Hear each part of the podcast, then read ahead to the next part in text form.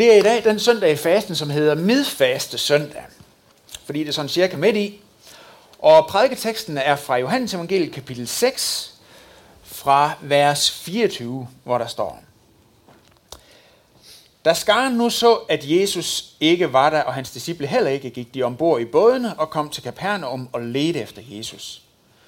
Og da de fandt ham på den anden side af søen, sagde de til ham, Rabbi, hvornår er du kommet hertil? Og Jesus svarede dem, Sandelig, sandelig, siger jeg. I leder ikke efter mig, fordi I fik tegn at se, men fordi I fik brød at spise og blev mætte. Arbejd ikke for den mad, som forgår, men for den mad, som består til evigt liv, den som menneskesønnen vil give jer. For ham har faderen Gud selv sat sit sejl på.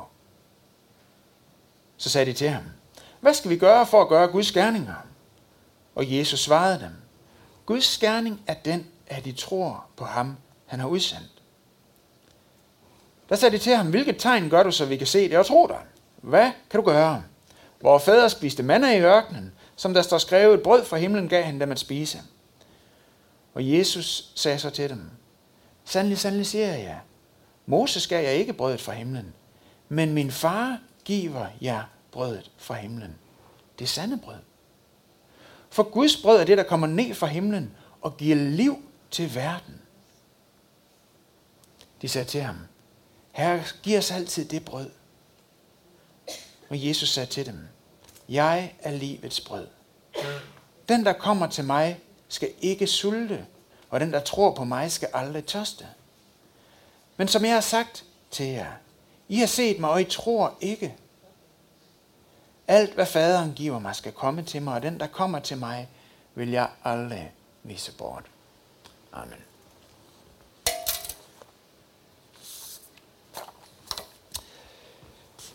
Der er madtema på programmet i dag. Og øh, jeg har lige været over og købe sådan en lille, øh, hvad var det egentlig, den hed? Tebolle, tror jeg. Tebolle. Og måske er det sådan lidt malplaceret med et madtema her midt i fastetiden. Men øh, der er en god pointe med det. Fordi,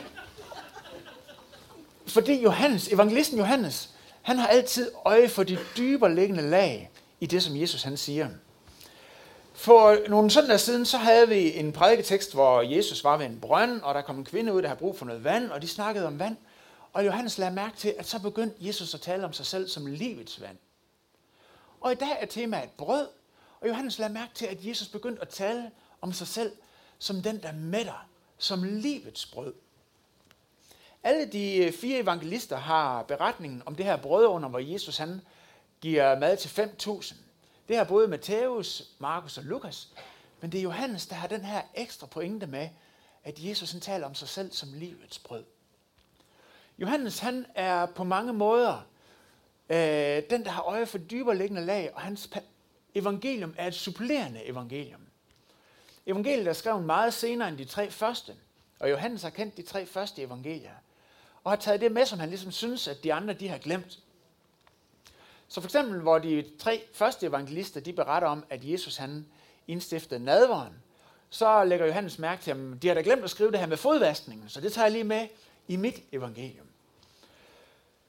Så Johannes har simpelthen tænkt, der er noget vigtigt i det, som Jesus han sagde, da han talte om sig selv som livets brød. Og pointen, som Johannes har, er, at der er en mæthed. En mæthed som brød, eller mange andre gode ting, som vi kan få i vores liv og fylde vores liv med. En mæthed, som, de ikke, som de ikke kan give. Ikke at Jesus han ikke var optaget af vores liv, at vi fik noget at spise og de andre fysiske ting i vores liv. Det var han netop optaget af. Og det er det, som den her beretning om brødunderet understreger. Men der er en mæthed, som de gode ting, som Jesus han giver os i vores liv, som det ikke kan give. Og det, som det handler om i dag, det er, hvordan at vi kan få lov til at indtage den mæthed, den livsfylde, og den skal indtages ligesom brød. Og derfor har jeg taget noget brød med i dag. Fordi skal jeg nu have gavn af det her brød, så at jeg får mere energi i min krop til det liv, jeg nogle gange vil leve, så skal jeg ikke bare dufte til det. Det dufter altså godt. Det dufter rigtig ligesom en tebolle, det skal. Jeg skal heller ikke bare sådan ligesom sådan vurdere krummen, eller hvad det nu er, man gør, når man har forstand på brød, og skal prøve at vurdere det. Når vil jeg have gavn af det her brød, så skal jeg tage en ordentlig bid. Sådan det kommer ned i mit system. Sådan jeg begynder at fordøje det. Sådan det bliver forbrændt og kommer ud i mine celler. Og bliver til energi der. Ellers skal det godt ske, at det er et godt brød, men så får jeg ikke lov til at indtage den energi, som det var tænkt, der skulle være i det. Så bliver det ligesom, at man har en benzinmotor, og benzinen bare bliver oppe i tanken. Så flytter bilen sig ikke. Nej, det skal ind i systemet og ned i forbrændingskammeret, så det bliver en eksplosion af energi og kraft, så bilen begynder at flytte sig. Og sådan er det også med det brød, som Jesus vil give os. Nu skal jeg selvfølgelig lige have tykket af munden, inden jeg kan gå videre.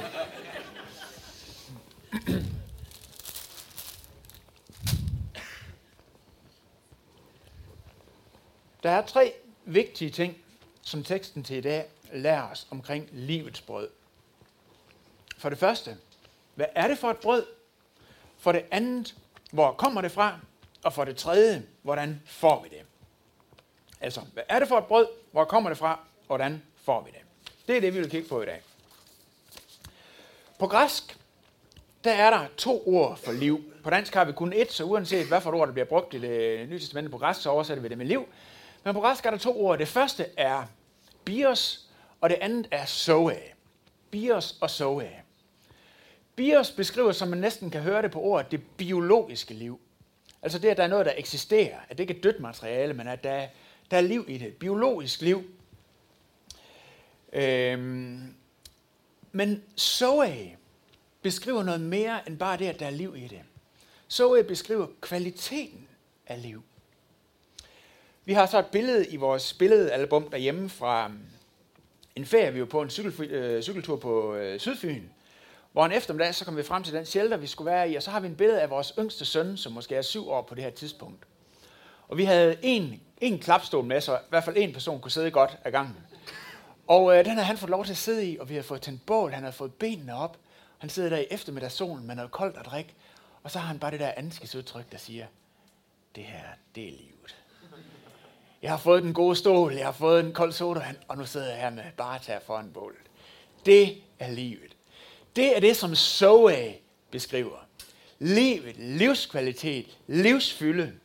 Det, som vi gør, at vi oplever her, er noget godt. Det, som giver livet mening, glæde og kvalitet.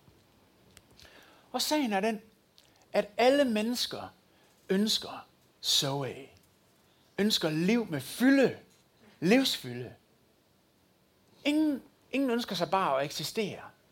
Bios. Vi ønsker alle sammen liv med fylde. Så alle arbejder for at få et liv med betydning. Et liv med kvalitet. Et liv med livskvalitet. Og derfor var de her folk i prædiketeksten til i dag også kommet til Jesus. De sagde, Jesus, vi oplevede, at vi fik noget fantastisk brød ved hos dig. Det smagte godt ned i vores mave, og vi blev mætte. Det var dejligt. Det vil vi gerne have noget mere af. Det gav os livskvalitet.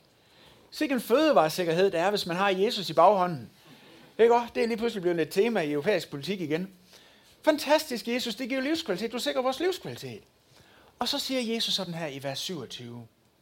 Arbejd ikke for den mad, som forgår, men for den, som består til evigt liv. Jesus han siger altså, at alt andet, vi kan arbejde for, af mad, eller hvad der ellers skal give os livsfylde, det vil forgå på et tidspunkt. Det har en sidste salgsdato. På et tidspunkt så har det en karakter, så det vil ødelægges indenfra. Det vil forsvinde, det vil nedbrydes, det vil forgå. Der er en dobbelthed i det. Der er en dobbelthed i det, som vi mætter os med. For noget af det, vi kan mætte os med, vil forgå. Paulus han har den samme pointe i Efeserbrevet kapitel 5, vers 18, hvor han siger, Drik jer ikke fulde i vin, for det fører til udskejelser, men lad jer fylde af ånden. Fordi der er en oplevelse af, af, af liv, vi kan få ved at fylde os med alkohol. Hvis man bruger alkohol til at øh, til sådan ligesom at få lidt mere frimodighed. Til at tungen kører lidt lettere, man øh, oplever sig selv lidt mere charmerende, og man får lidt mere mod, og man glemmer måske sine tanker og sine øh, bekymringer og sådan noget. Alkohol kan faktisk give en, en oplevelse af liv. Men det er et falsk liv. Fordi det, det gør, det er, at det går ind og bedøver nogle centre i vores hjerne, så det ikke virker på samme måde.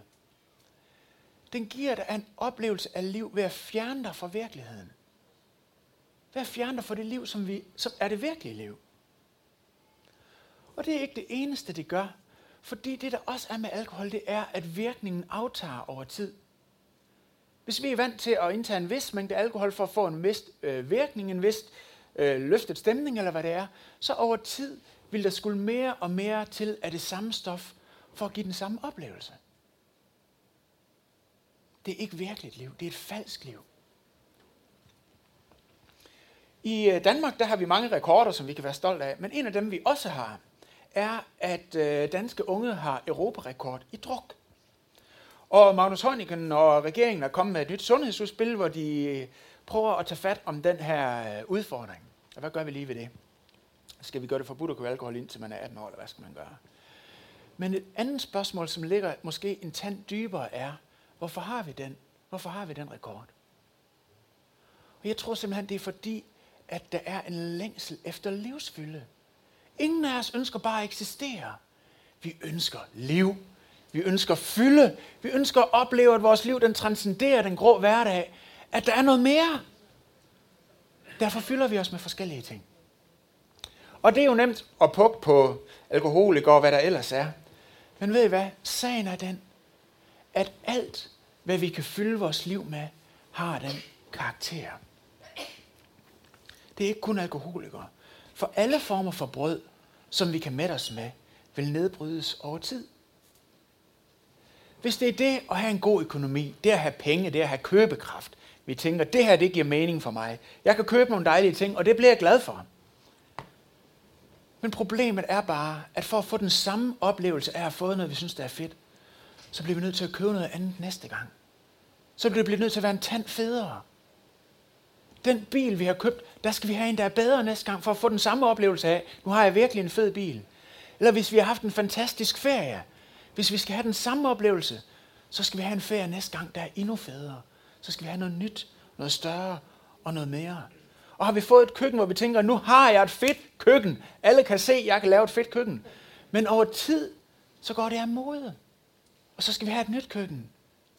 Et, der kan lidt mere med en kukker, eller et eller andet, en is øh, måske, eller et eller andet. Fordi det skal være større, det skal være bedre, ellers giver det ikke den samme oplevelse. Virkningen aftager.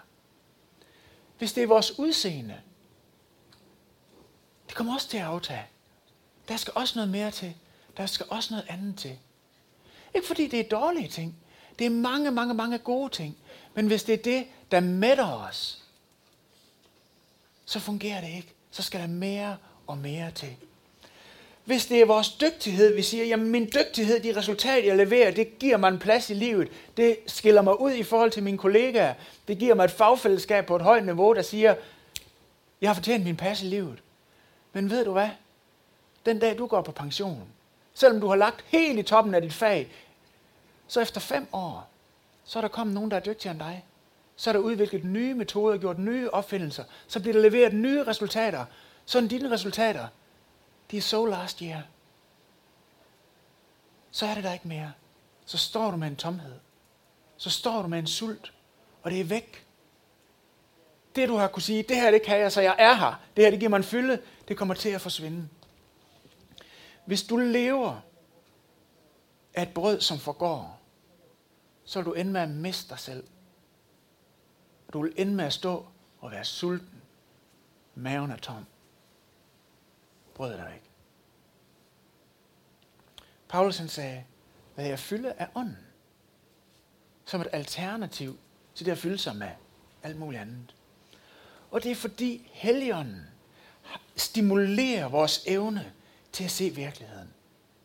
Helligånden er en fylde, som ikke fjerner os fra virkeligheden eller bedøver et eller andet, men en fylde, som giver os en evne til at engagere os i virkeligheden.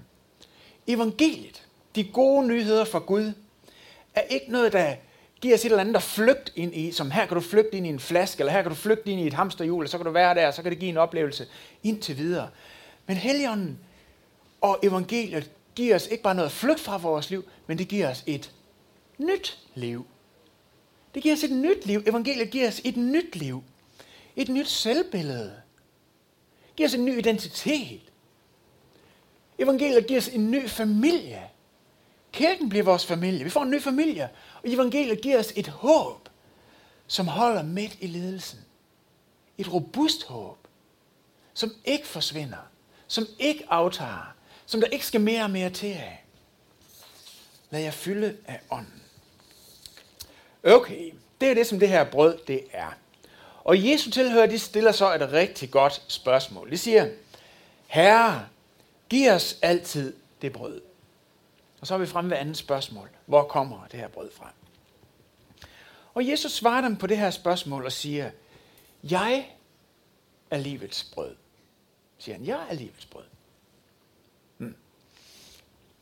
Hjerneforskere kan fortælle os, øh, så vidt jeg er opdateret, at vi har to hjernehalvdele. Det tror jeg nu er rigtigt nok, det har jeg hørt flere gange. To hjernehalvdele, og de laver lidt forskellige, de her to hjernehalvdele. Der er en venstre, som primært er analytisk, arbejder med idéer, logik og filosofi, der hænger sammen, logisk sammen. Og så er der en højere hjernehalvdel, som primært arbejder med kreativitet og intuition og sådan nogle ting. Og man kan sige, at vestlig religion og vestlig verdensbillede er et stykke hen ad vejen præget af græsk tænkning og af den venstre, logiske, analytiske hjernehalvdel. Mens at østlig religion langt hen ad vejen er præget af den, vest, øh, af den højere øh, hjernehalvdel og har langt mere fokus på mystik og kraft og sådan nogle ting. Men kristendommen, kristendommen har slået råd i både øst og vest, men kristendommen er ikke primært vestlig eller østlig. Kristendommen er primært personlig. Kristendommen er ikke kun en intellektuel idé, men kristendommen er heller ikke kun en mystisk kraft eller erfaring eller sådan noget. Kristendommen er også intellektuel, kristendommen er også kraft og erfaring, men kristendommen er først og fremmest personlig. Jesus siger, jeg, den person, der står, siger han om sig selv, jeg er livets brød. Jeg er livets brød. Den kristne Gud er en person. Ikke en kraft, heller ikke en idé, eller en filosofi, eller en lærer. Den kristne Gud græd. Den kristne Gud lå, grinede og havde det sjovt. Den kristne Gud kan blive vred. Den kristne Gud led i smerte. Den kristne Gud skreg i frygt. Den kristne tro er først og fremmest en personlig relation. Og hvis din tro og din relation med Gud ikke er en personlig relation, så kan den ikke være livets brød. Det der med dig. For Jesus han siger, jeg er livets brød. Brødet fra himlen, som Jesus giver, er ikke først og fremmest en eller anden abstraktion. Det er heller ikke først og fremmest noget intellektuelt. Det er heller ikke først og fremmest noget mystisk. Men det er først og fremmest noget personligt. Så hvad er en personlig relation? Jeg sidder her til med par øh, og snakker med dem, og så siger de øh, er til noget i retning af, vores relation er gået fra at være en tæt personlig relation til primært at være en praktisk relation. Og så snakker vi lidt om det, og så forklarer de, at dengang det var en personlig relation, der nød vi bare at være sammen. Der var det, der var det hyggeligt bare at være sammen. Bare det at snakke sammen og lære hinanden bedre at kende, det var fedt. Det der med at forstå, hvordan det var, den anden tænkte og, og sådan noget, det var spændende. Det var spændende at lære hinanden at kende. Spændende at forstå, hvad det var, der foregik ind i den her mystiske anden person, som sad overfor mig, og vi kunne bare snakke og snakke. Så men nu er vi ikke længere lysgage af at øh, lære nyt og forstå hinanden. Vi nyder ikke længere bare at gøre ting sammen. Og der var også en gang det, hvor vi var optaget af at omarrangere hinanden, eller omarrangere vores eget liv til fordel for den andens trivsel. Det var fedt at gøre, fordi vi elskede at se den anden blomstre. Vi elskede at omarrangere vores liv for den andens trivsels skyld. Men nu er vores relation mere blevet sådan en mere praktisk karakter. Vi snakker sammen, men mest sådan for at få de praktiske ting til at fungere. Ikke længere for at lære hinanden bedre at kende. Det er mere sådan, jeg gør min del, du gør din del, og så får vi det til at fungere. hvordan bliver en relation en personlig relation? Og med det spørgsmål er vi fremme ved det sidste spørgsmål, vi vil kigge på i dag.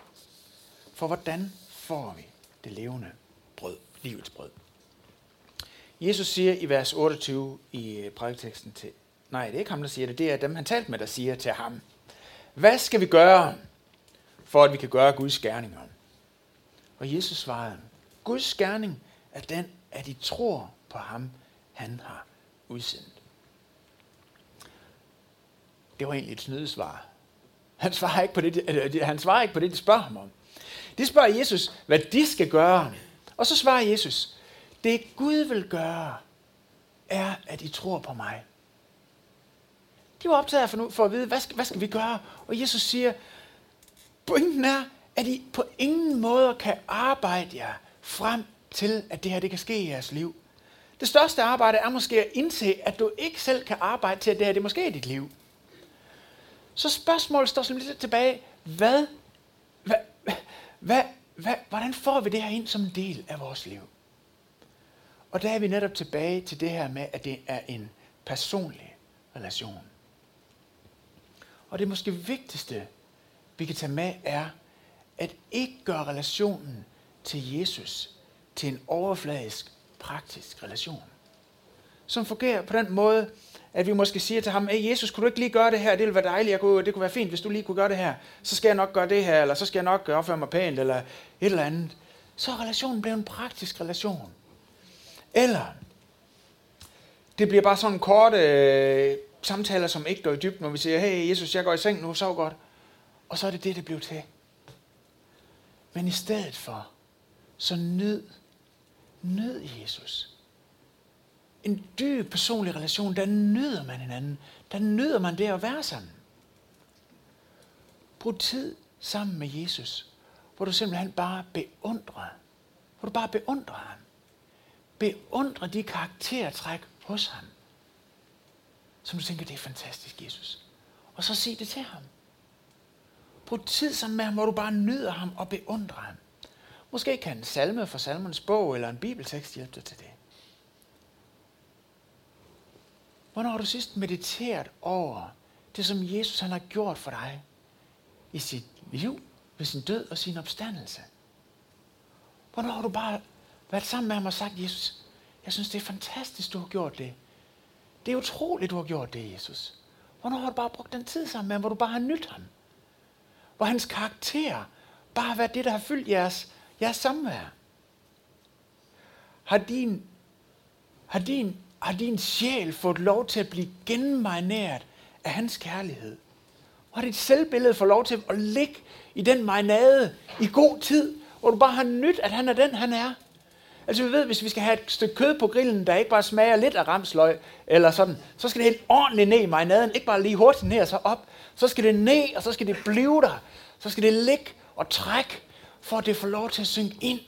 For at det får lov til at forme vores selvbillede, for for, lov til at forme vores sjæl. Så skal vi nyde det. Så skal det have lov at trække ind i vores sjæl. Ligesom brødet, vi skal ikke bare dufte til det. Det skal ned vores mave, det skal forbrændes, det skal ud i vores celler, for at det bliver til energi i vores liv.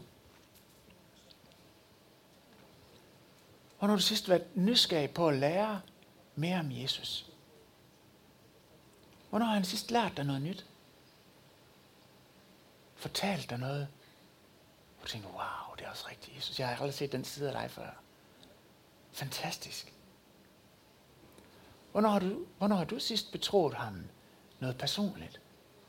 Det er noget af det dybeste for dit liv med ham. Det er det, der gør relationen dyb. Det er det, der gør den vokser. Hvornår har du sidst omarrangeret noget i dit liv for hans skyld? Har du lagt mærke til, hvor meget han har omarrangeret i sit liv for din skyld? Har du tænkt over det? Har du tænkt over, hvor meget han har omarrangeret for at komme herned som menneske? For han, han var i himlen. Han kom ned til jorden. Hans liv blev fuldstændig anderledes. Hvornår har du ladt dig blive overvældet af det, som han har omarrangeret i sit liv for din skyld? Har du prøvet at opleve glæden ved at elske ham tilbage i glad og villig tjeneste? Ikke fordi du synes, du burde, men fordi at dit liv er blevet overvældet af det, som han har gjort for dig. Jesus han siger på et tidspunkt til disciplene, hvor de kommer, og de har fået noget at spise, han har ikke fået noget. De har måske forventet, at han var sådan lidt øh, utålmodig, fordi at han var ved at være sulten, eller hvad det nu er, at der ofte sker med os, når vi ikke får noget at spise. Og de siger, Jesus, hvorfor øh, er du ikke sulten? Og Jesus han siger, min mad er at gøre hans vilje, som har sendt mig. Det er det, der mætter mig. Det er livet for mig. Det giver livsfylde for mig og gør hans vilje, som har sendt mig. Han levede simpelthen ud af en dyb, personlig relation med hans far, som gav ham en fylde og en mæthed i hans liv. Det kom helt ned i maven. Det blev forbrændt, det blev til energi, det blev omsat i hans liv. Det mættede ham. Nyd ham. Nyd ham.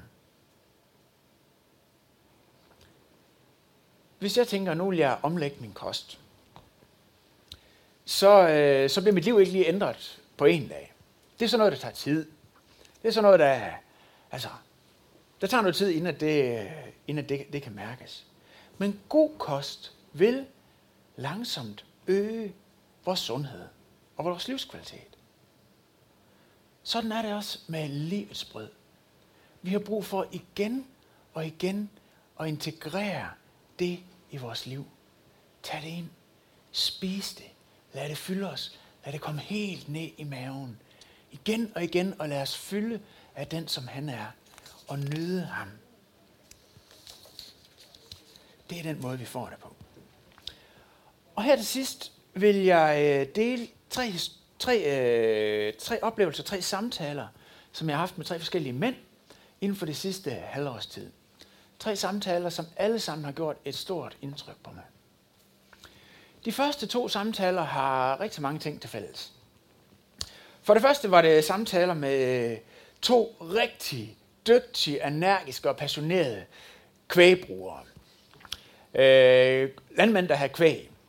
Og øh, det synes jeg altid er spændende at snakke med sådan nogle, og høre, hvad de er optaget af og sådan nogle ting. Det er den ene ting, de to første mænd har til fælles. Det andet, de har til fælles, er, at de er begge to personligt kristne.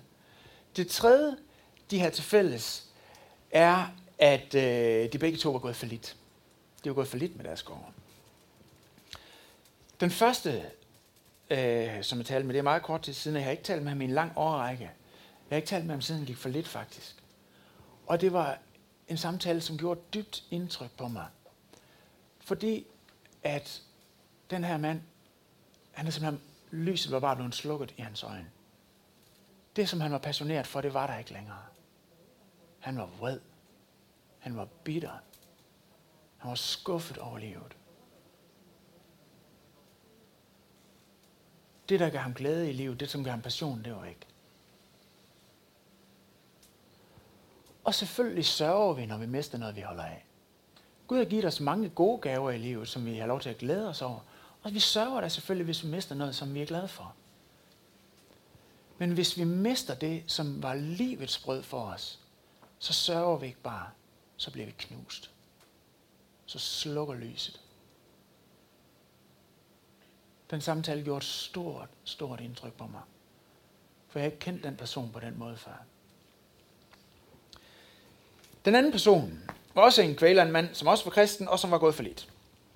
Og øh, jeg havde mødt ham på øh, sådan en kirkelederkonference, og så mødte jeg ham i hans hjemkirke en weekend, hvor vi var på weekendtur, og så var vi til gudstjeneste i den øh, kirke, der var i det lokale område. Og øh, han hed Marin. Han var rejst fra Holland som ung mand med sin familie og sin opsparing for at dyrke landbrug i Danmark. Han har simpelthen flyttet fra sit netværk og sit hjemland for at kunne, øh, for at kunne få bedre muligheder for at have.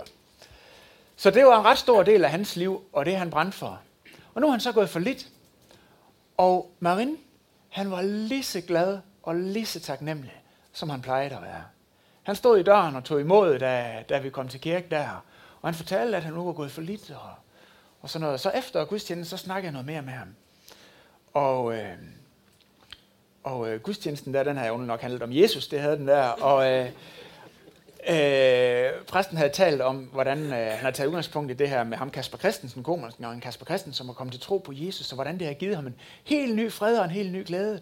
Og Marine han stod og sagde der bagefter, jamen Jesus, han er jo fantastisk. Det er jo fantastisk med Jesus. Og der var bare lys i øjnene. Der var glæde, der var passion. Og øh, han fortalte også om, hvordan hans liv så ud, når ham og hans kone de har fået et lille hus i Star, hvor de boede der. Nu er han ikke, nu er han bedre, han var blevet sælger nu, så nu havde han bedre tid til alt det frivillige arbejde, som han gerne vil lave. Og han var bare glad. Indtil da det, som gav liv og kraft og kvalitet og brand i hans liv, var, han havde ikke mistet noget af det. Ingenting. Hans mening, hans skønhed i livet, hans livsfylde var fuldstændig intakt. Fuldstændig intakt. Den tredje øh, samtale, jeg havde, var er ikke så lang tid siden. Jeg talte med en terminalpatient. En, der stod foran snart og skulle dø. Og han sagde, jamen selvfølgelig er det træls, at jeg skal dø. Men, sagde han, jeg skal jo se Jesus. Jeg kommer jo til at se Jesus. For ja, døden kunne tage hans fysiske liv, men det kunne ikke tage hans liv med stort L. Og fordi Jesus var hans liv med stort L, så vidste at han også en dag ville få sit fysiske liv tilbage. Der ville være et stykke tid, hvor han ikke havde sit fysiske liv, men så ville han få det igen. Og prøv at se, hvis det, som den mand havde mættet sig med, havde været alt muligt andet, så havde han stået lige over for at skulle se i øjnene, at han mistede det, som var livets brød for ham. Men fordi Jesus var livets brød, det som han havde mættet sit liv med, og som har givet ham liv, livsfylde, så vil han ikke miste det. Han sagde, ja, det er træls, jeg skal dø. Men jeg skal jo se Jesus. Jeg har jo stadigvæk Jesus. Og det betyder, at jeg også på et tidspunkt vil få mit liv tilbage, mit fysiske liv. Og det er derfor, Paulus han siger i 1. Øh, Korinther kapitel 15, han siger, Død, hvor er din sejr? Død, hvor er din brød? Hvad kan du gøre? Hvad kan du gøre? Hvad kan tilværelsen, eller tilværelsen tage fra os, hvis Jesus er vores liv? Hvis det, som vi virkelig har mættet med os med, vi kan gå for lidt, vi kan gøre dit og dat, ja, vi kan dø, men vi har stadigvæk vores liv. Død, hvor er din sejr? Død, hvor er dit brød? Din brød? Der er en, øh, en digter, der hedder George Herbert, som skriver sådan her. Death used to be an executioner, but the resurrection had made him just a gardener. En gang der var døden en bødel, som kunne tage livet fra det. Men opstandelsen, Jesu opstandelse, har gjort ham til en gartner. Det eneste, han kan gøre, det er at tage os fra et sted, og så plante os til et andet sted. Og han kan ikke engang gøre, at det ikke bliver bedre sted, han planter os. Fordi Jesus er stået op. Så er der ingenting, der kan tage os liv fra os, hvis det er ham, der er vores livsfylde. Hvis det er ham, vi mætter os med. Hvis det er ham, vi spiser. Ham, der er vores livsglæde. Ham, der får lov til at give os glæde, der giver os fred, giver os liv. Et spørgsmål til sidst. Fordi jeg tror, det vi tit kan være nervøs for, det er, hvis jeg siger så, okay, så er det Jesus, jeg vælger at mætte mig med. Og det betyder så, at jeg gør alt andet til mit liv til noget sekundært, som ikke er det vigtigste for mig, som jeg ikke holder krampagtigt fast i. Jeg har et spørgsmål. Ham, der var i stand til at mætte de 5.000 med brød. Helt almindeligt brød, så de blev mætte, og havde omsorg for det. Omsorg for det behov. Eller ham, som har givet dig så meget godt i dit liv. Ikke for det skal være din livsfylde, men for det skulle være gode ting, som man også ønsker, du skal glæde dig over. Han, som har givet den her smukke søndag med dejligt vejr, og mange andre ting, gode gaver, han giver os. Ham, som gjorde det. Skulle han ikke også være i stand til at mætte dig, selv om du kan slippe på alt andet, og lod ham være livets brød. Det, som giver dig livet. Det, som giver dig livsfylden. Lad ham være det, der mætter dig. Lad os rejse os op og bede sammen.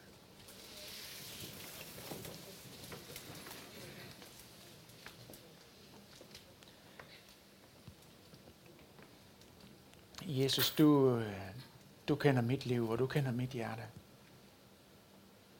Og du ved,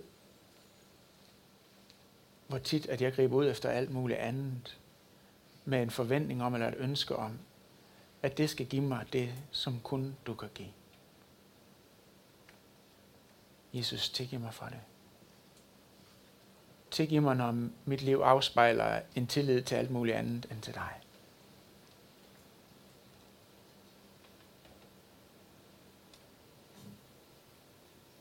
Jesus, jeg beder om, at vores liv må være af en sådan usårlig karakter, at ingenting kan tage det fra os, som grundlæggende giver os glæde, passion, livsfylde og livskvalitet. Og jeg takker fordi, at du den her dag også kommer igen og siger, jamen det er ikke for sent at tage imod det her livets brød, det kan du få også i dag. Jeg vil gerne være i dit liv, også i dag. Jeg vil gerne være i den personlige relation til dig også i dag. Jeg vil gerne være det, der mætter dig. Det, som går helt ned i maven. Det, som giver energi til hver dag. Og Jesus, vi ønsker bare i dag igen at tage imod dig. Tag imod dig.